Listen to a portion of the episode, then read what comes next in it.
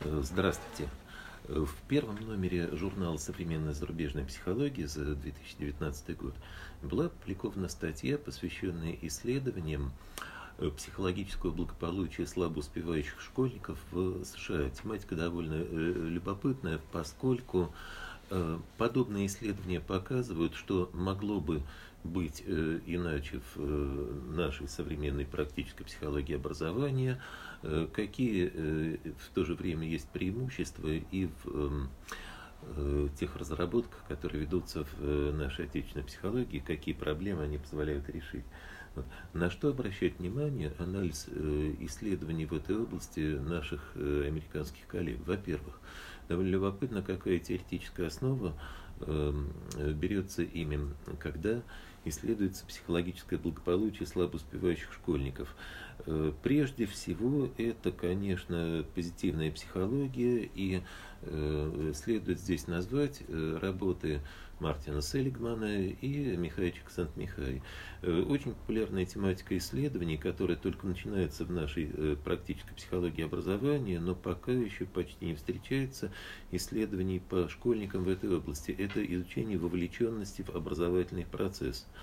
Э, очень важная тема, поскольку э, как раз вовлеченность э, выступает как один из индикаторов и психологического благополучия школьника, как он находится в образовательной среде, и как один из предикторов неуспеваемости, конечно, в том случае, если вовлеченность в образовательный процесс низкая. Разрабатываются активно схем наблюдения, показывающие степень вовлеченности, метод, другие методики по типу опросников исследования вовлеченности. Ну вот, э, довольно любопытная тема э, в исследованиях американских психологов в данной области это психологическое благополучие слабо успевающих школьников из среды мигрантов, ну, в том числе психологическое благополучие афроамериканских школьников. Э, в общем, заметно, что до некоторой степени, видимо, э, публикации в этой области сдерживаются рамками политкорректности, и все-таки много любопытных данных. Одно из любопытных эм, данных, кстати говоря, отсутствие значимых различий э, между школьниками, подростками белыми афроамериканцами по личностной значимости школы и ценности образования для них. Любопытно то, что э, немного по-разному протекает э, психологическая поддержка в жизни. э, успевающих и не очень школьников э, в зависимости от э, их этнокультурной принадлежности. Так, например, показано, что в э, семьях школьников латиноамериканского происхождения огромную роль играет поддержка эмоциональная со стороны расширенной семьи, которая очень характерна именно для этой, культу... этой этнокультурной прослойки среди американских школьников, но не характерна для эм, эм, коренных американцев. Итак, э, э, что еще существенно в э, этих исследованиях? Конечно, то, что, в общем, очевидно, есть и такие, и наши исследования в этой области, хотя и мало, связь высокой успеваемости и высокой удовлетворенности жизнью.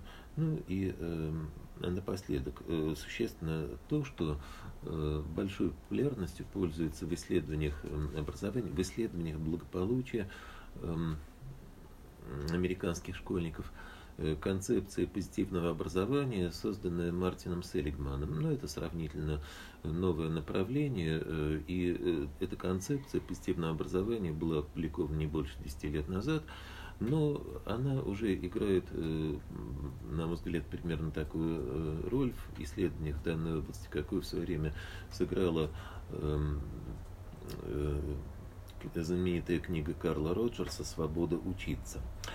Э, что существенно и э, в чем большое преимущество эм, американских исследований в данной области? Огромную роль играют мониторинги образования, мониторинги образовательных результатов, благополучия школьников, которые ведет Национальный центр образовательной статистики США. Вот откуда э, исследования наших американских коллег, проводимые на тысячах, а то и десятках тысяч, бывает такое, школьниках. Ну и хотелось бы сказать о некотором преимуществе э, традиции, которая существует в российской психологии. Э, дело в том, что анализ таких исследований покажет, несмотря на то, что декларируется, конечно, э, холистический подход к личности школьника, все равно множество исследований, в которых отдельные параметры коррелируют с другими отдельными параметрами. Да, это в сущности то самое, что Выгодский называл анализом на элементы. И видно по анализу исследований в данной области, какую большую роль могли бы сыграть принятие за основу, например, эм, теории развивающего обучения в исследовании эм, формирования образовательных результатов, исследования благополучия, э, в исследовании предикторов высокой или низкой успеваемости, или, например, концепция внутренней позиции Лидии Ильиничны-Бажович, как эм, основа для понимания личности школьника. Э, спасибо за внимание.